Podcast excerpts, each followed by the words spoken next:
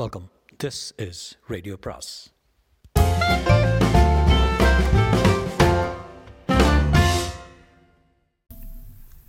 அனைவருக்கும் அன்பு வணக்கம். சாண்டில்யனின் கடல் புறா அத்தியாயம் 40. ஊதல் ஊதல் ஊதல் ஊதினால் சாதல் சாதல் சாதல். நல்ல இருளில் திடீரென வீசிவிட்ட விளக்கொழி போல அக்ஷயமுறை கோட்டையின் பெரு ரகசியம் ஒன்றை பளீரென விளக்கிவிட்ட அந்த ஓலையை மீண்டும் மீண்டும் படித்த இளையவல்லவன் முகத்தில் பல பல உணர்ச்சிகள் பாய்ந்து சென்றன.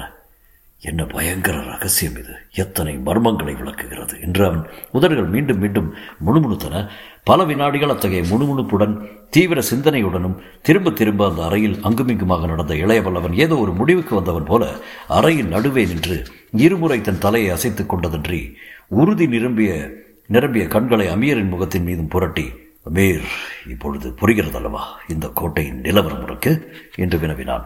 அதுவரை அமீரின் முகத்தில் இருந்த திகைப்பும் வியப்பும் மறைந்து அவை இருந்த இடத்தை குழப்பம் ஆக்கிரமித்துக் கொள்ளவே, இந்த கோட்டையின் நிலவரத்தை பற்றி இதில் ஏதும் இல்லை என்றான் குழப்பம் குரலிலும் துணிக்க. நேர்முகமாக இல்லை அமீர், ஆனால் இதில் கண்ட ரகசியத்தை பலவர்மன் செய்கைகளுடன் இணைத்துப்பார், இந்நாட்டு மன்னனின் போக்குடன் இணைத்துப்பார் என்று கூறிய இளையவல்லவன் அமீரை மீண்டும் கூர்ந்து நோக்கி, அமீர், நீ ஸ்ரீவிஜயத்தின் உபதளபதியின் படம் ஒன்றை நீ பலவர்மன் அறையில் பார்த்தாயல்லவா என்று வினவினான். ஆமாம் பார்த்தேன் என்றான் அமீர் மேலும் குழப்பம் அதிகரிக்க. அந்த உபதளபதி பலவர்மரால் இந்த அக்ஷய முறையில் கொல்லப்பட்டிருக்கிறான் சுட்டிக்காட்டி அர்த்தபுஷ்டியுடன் அமீரை பார்த்தான் இளையவல்லவன். ஆமாம், படத்தின் கீழ் உள்ள குறிப்பு அதை மறைமுகமாக உணர்த்துகிறது என்றான் அமீர். இளையவல்லவன் விழிகள் மீறும் பழிச்சிட்டான். ஒரு பெரும் சாம்ராஜ்யத்தின் உபதளபதி கொல்லப்படுகிறான், அதை பற்றி சாம்ராஜ்யாதிபதி கவலைப்படாதிருக்கிறான், கொன்றவன் ஒரு கோட்டையின் தலைவன், இஷ்டப்படி சுதந்திரமாக உலாவுகிறான், இது விசித்திரமா இல்லையா உனக்கு என்று கேட்டான் இளையவல்லவன். ஆமாம் விசித்திரமாக இருக்கிறது என்றான் அமீர். அது மட்டுமல்ல, கொள்ளையரையும் கடற்கரையில் வைத்து ஆதரிக்கிறான் ஒரு நாகரிக சாம்ராஜ்யத்தின் துறைமுக தலைவர் ஒருவன், அதை பற்றியும் கேள்வி கேட்பதில்லை சாம்ராஜ்யாதிபதி என்று குறிப்பிட்டான் இளையவல்லவன். கேட்பதாக தெரியவில்லை என்றான் அமீர். ஏன் கேட்கவில்லை என்று திடீரென கேள்வியை வீசினான் இளையவல்லவன். அவன் குரல் மிக உஷ்ணத்துடன் உரைத்தது. அதுதான் புரியவில்லை என்றான் அமீர். எனக்கு புரிகிறது, நன்றாக புரிகிறது. சாம்ராஜ்யாதிபதியான ஜெயவர்மன் பலவர்மனை எதுவும் கேட்க முடியாது, கேட்கும் நிலையில் இல்லை, அதை இந்த ஓலை தெளிவாக்குகிறது என்று இருமுறை ஓலையை தன் கையால் தட்டியும் வலியுறுத்தி கொண்டான் இளையவல்லவன். அமீரின் கூறிய புத்தியையும் ஏமாற்றிய அந்த ஓலை அப்பொழுதுதான் அமீரின் புத்தியிலும் உண்மையை மெல்ல மெல்ல வீசத் தொடங்கவே அமீரின் முகத்தில் பெரும் பிரமிப்பு விரிந்தது. சரி, அதுதான் பலவர்மன் இங்கு தனியாக செலுத்துகிறானா, தனி அரசு செலுத்துகிறானா என்று கேட்டான் அமீர் பிரமிப்பு பூர்ணமாக துணித்த குரலில்.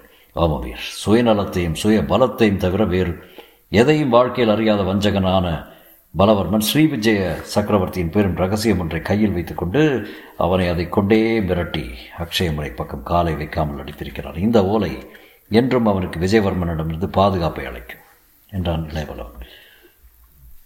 அது மட்டுமல்ல இளையவல்லவரே, வேறொருவரிடமிருந்தும் பாதுகாப்பு அளிக்கும் அந்த என்று ஏதோ சொல்லப்போன அமீரை தடை செய்த இளையவல்லவன், அமீர், அந்த பெயரை சொல்லாதே, இங்கு சுவர்களுக்கும் ரகசியத்தை கேட்கும் சக்தி உண்டு.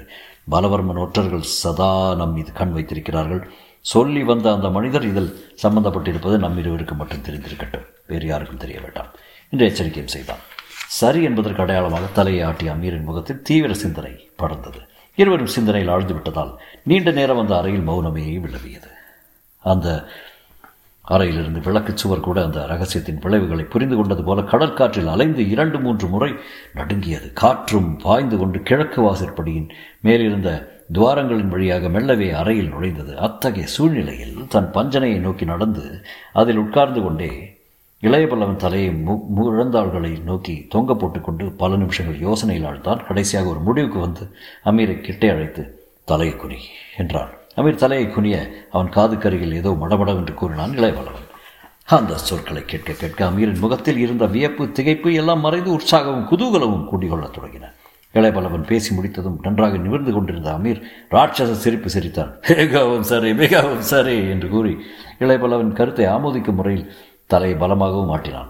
அத்துடன் இளையவல்லவனிடம் விடை பெற்றுக் கொண்டு அமீர் தன் மனத்திலிருந்து பெரும் சுமை ஒன்றை இறக்கிவிட்டதற்கு அடையாளமாக பெரும் மகிழ்ச்சியுடன் மாடிப்படியில் இறங்கி சென்றான். நாள்கள் 4 ஓடின. அந்த 4 நாட்களில் நடந்த பல விஷயங்களில் காரணம் அக்ஷய முனையில் இருந்த பல பேருக்கு புரியவில்லை. புரியாததால் அதை பற்றி நானாவிதமாக நகர மக்கள் பேசவும் முற்பட்டார். அந்த பேச்சுகள் மஞ்சள் அழகியின் காதிலும் விழுந்ததால் அவள் பெரிதும் நிலை குறைந்தாள். அடுத்த சில தினங்களில் இளையபல்லவன் வெறி பிடித்தவனைப் போல நடந்து கொண்டதையும் கண்டபடி முன்னுக்கு பின் முரணாகும் உத்தரவுகளை பிறப்பித்ததையும் கண்ட நகர மக்கள் ஒருவேளை சோழர் படைத்தலைவன் மூளை குழம்பிவிட்டதோ என்று கூட நினைத்தார்கள். மறுநாளிலிருந்து தனக்கு காவலர் யாரும் தேவையில்லை என்று மாடியறை காவலரை கூட கடற்கரை குடிசைகளுக்கு அனுப்பிவிட்ட இளையபல்லவன் தினசரி இரவிலும் பகலிலும் குடியில் இறங்கி பலவர்மன் மாளிகையில் பெரும் கொட்டமடித்துக் கொண்டிருந்தான். ஊருக்குள்ளும் தாறுமாறாக திரிந்து கொண்டு கண்ட சண்டைகளை விலைக்கு வாங்கி கொண்டான். குடிக்காமல் இருந்த வேளைகளிலும் அவன் போக்கும் உத்தரவும் விபரீதமாக இருந்தன. 2 நாளுக்கெல்லாம் தலை நீட்டிய அமாவாசை இரவில் வெகு வேகமாக கடற்கரை அடைந்த இளையபல்லவன் கொள்ளையரில் சிலரை கூட்டி அவர்கள் மரக்கலங்களில் 2 இரண்டை உடனடியாக பாய்விரித்து கடலில் செல்லும்படி உத்தரவிட்டார். அந்த மரக்கலம் ஒன்றில் தனது மாலுமி ஒருவனை அனுப்பி விவரம் புரியாத பல உத்தரவுகளை பிறப்பித்தான். 2 மரக்கலங்களுக்கும் கடாரத்துக்கும் சொர்ணத்தீவுக்கும் இடையே உள்ள கடலில் இன்றிருந்து 1 மாதம் சஞ்சரிக்கட்டும் என்று அந்த மரக்கலத்தின் தலைவர்களுக்கு கூறினான். எதற்காக சஞ்சரிக்க வேண்டும் என்று வினவினான் அந்த கொள்ளை கப்பலின் தலைவர்களில் ஒருவன். காரணம் உனக்கு தேவையில்லை, சொல்கிறபடி செய், என் மாலுமி உங்களுக்கு வழிகாட்டுவான் என்றான் இளையபல்லவன். 1 மாதம் சஞ்சரித்த பிறகு என்று வினவினான் இன்னொரு மரக்கல தலைவன். இங்கு வந்து விடலாம் என்று இளையபல்லவன் கூறினான். இடையே மரக்கலங்கள் ஏதாவது தென்பட்டால் மீண்டும் எழுந்தது கொள்ளைக்காரன் கேள்வி. முடிந்தால் தாக்கலாம். ஏன் முடியாது? உங்கள் மரக்கலங்களை விட பலமான மரக்கலங்கள் அங்கு உலவும். எப்படி தெரியும் உங்களுக்கு? சோதிடம் தெரியும் எனக்கு என்று சொல்லி நகைத்த இளையபல்லவன் தனது மாலுமியை அருகில் அழைத்து வந்து தோல் மீது கை போட்டுக்கொண்டு சற்று தூரம் அவனை இழுத்துச் சென்றான். சோழர் படை தலைவனும் அகூதாவின் முதலையருமான இளையவல்லவன் தன் தோல் மீது சரிசமமாக கையை போட்டுக் கொண்டதால் சங்கடம் அடைந்த மாலுமியை சங்கடப்படாதே, சாதாரணமாக நடத்துவான் இந்த கடுமையான உத்தரவு அவனை பயத்துடன் நடுங்க வைத்தது. அப்படி நடந்து வந்த மாலுமியிடம் 2 மரக்கலங்களும் நான் கூறிய கடற்பகுதியில் சஞ்சரிக்கட்டும், அங்கு இன்னும் 20 நாட்களுக்குள் சிவந்த கொடியுடன் பெரும் மரக்கலம் வரும் என்று சொல்லிக்கொண்டு போன இளையவல்லவனை பிரமிப்புடன் நோக்கிய மாலுமி அப்படியா என்று இடைமறித்து கேட்டான். ஆம் என்று கூறிய இளையவல்லவன் அவன் மரக்கலத்துக்கு நீ மட்டும் சென்று இந்த ஓலையை கொடுத்து விடு என்று தன் மடியில் இருந்த ஓலை ஒன்றை எடுத்து மாலுமியின் கச்சையில் ரகசியமாக சொருகினான். அத்துடன் அவனை திரும்பவும் நீர்க்கரைக்கு அழைத்து வரும் 2 மரக்கல தலைவர்களையும் நோக்கி, நீங்கள் சிறந்த மாலுமிகள் என்பது எனக்கு தெரியும், இருப்பினும் என் மாலுமிகளையும் உங்களுடன் அனுப்புகிறேன். உயிருக்கோ மரக்கலத்துக்கோ எந்தவித ஆபத்தும் நேரிடாமல் பார்த்துக்கொண்டு இவன் திரும்ப அழைத்து வருவான் என்று உத்தரவிட்டு கோட்டையை நோக்கி சென்று விட்டான். மறுநாள் திடீரென 2 மரக்கலங்கள் பாய் விரித்து சென்று விட்டதை மக்கள் பார்த்தனர். மஞ்சள் அழகி பார்த்தாள், பலவர்மனும் பார்த்தான். அப்படி அந்த மரக்கலங்கள் சென்றது இளையபல்லவன் உத்தரவால் என்பதை கேட்ட மக்கள் மறைத்தனர். மஞ்சள் அழகி பிரமித்தான், பலவர்மன் மகிழ்ந்தான். சுழுக்களின் தாக்குதலை கடற்படையில் சமாளிக்கவே இளையபல்லவன் கொள்ளையரை கப்பல்களின் பெரும் போர்க்கலங்களுடன் சக்கரவட்டமாக நிறுத்தியிருக்கிறான் என்பதை எண்ணியிருந்த மக்கள் அவன் வேண்டுமென்ற மரக்கலங்களை போகச் சொல்லி துறைமுகத்தை பலவீனமாக்கிவிட கண்டு மலைத்தனர். சுழுக்கள் அந்த நிலையில் தாக்கினால் ஏற்படக்கூடிய விளைவை எண்ணி பயமும் அடைந்தனர். மரக்கலங்கள் போனதும் பலவர்மன் பெரும் மகிழ்ச்சி அடைந்தான். மரக்கலங்கள் போய்விட்டதை ஆட்சேபித்து குடிமக்கள் தலைவர் 2 ஆட்சேபித்ததற்கும் இளையபல்லவர் உத்தரவை நான் தடுக்க முடியாது, இந்த கோட்டையின் பாதுகாப்பு அவர் கையில் அல்லவா உள்ளது என்று சமாதானம் கூறிவிட்டார். அடுத்த 4 நாட்களில் மற்றும் 2 கொள்ளையர் மரக்கலங்கள் துறைமுகத்திலிருந்து மறைந்தன. பலவர்மன் மகிழ்ச்சி கட்டுக்கடங்கதாயிற்று. அத்தனை மஞ்சள் அழகியின் வேதனை அதிகப்பட்டது. இளையபல்லவன் ஏற்றுக்கொண்ட வீண் சண்டைகளையும் துறைமுகத்தை பலவீனப்படுத்த அவன் பிறப்பித்த உத்தரவுகளையும் பொறுக்க மாட்டாத அவள் அவனை சந்திக்க தீர்மானித்தான். ஆனாலும் சந்திப்பது அத்தனை எளிதாயில்லை. கடைசியில் எதிர்பாராத விதமாக சந்தித்த போது ஏற்பட்ட விளைவும் அவள் வேதனையை துடைக்கவில்லை. அமாவாசை சென்று 8 நாள் கழித்து இளையவல்லவனையே அவளை நாடி வந்தான். அவள் அப்போது மாளிகையின் தோட்டத்தில் உலாவிக் கொண்டிருந்தால் வசந்த காலத்தின் மலர்கள் நந்தவனத்தில் பூத்து கிடந்ததால் எங்கும் நறுமணம் மண்டி கிடந்தது. சற்று முன்னே உதயமான வெண்மதியும் தன் கதிர்களை மரக்கலைகளின் வழியாக தோட்டத்தில் பாய்ச்சியிருந்தான். அந்த மரங்களின் நிழலில் மெல்ல நடந்து சென்ற மஞ்சள் அழகி ஒரு மரத்தில் சாய்ந்து ஏக்க பெருமூச்சு விட்டாள். சிந்தனை வெள்ளம் அவள் சித்தத்தில் பெருவேகத்துடன் பிரவாகித்துக் கொண்டிருந்தது. அந்த வேகத்தை தடை செய்த குரல் ஒன்று அவளை திடுக்கிட வைத்தது.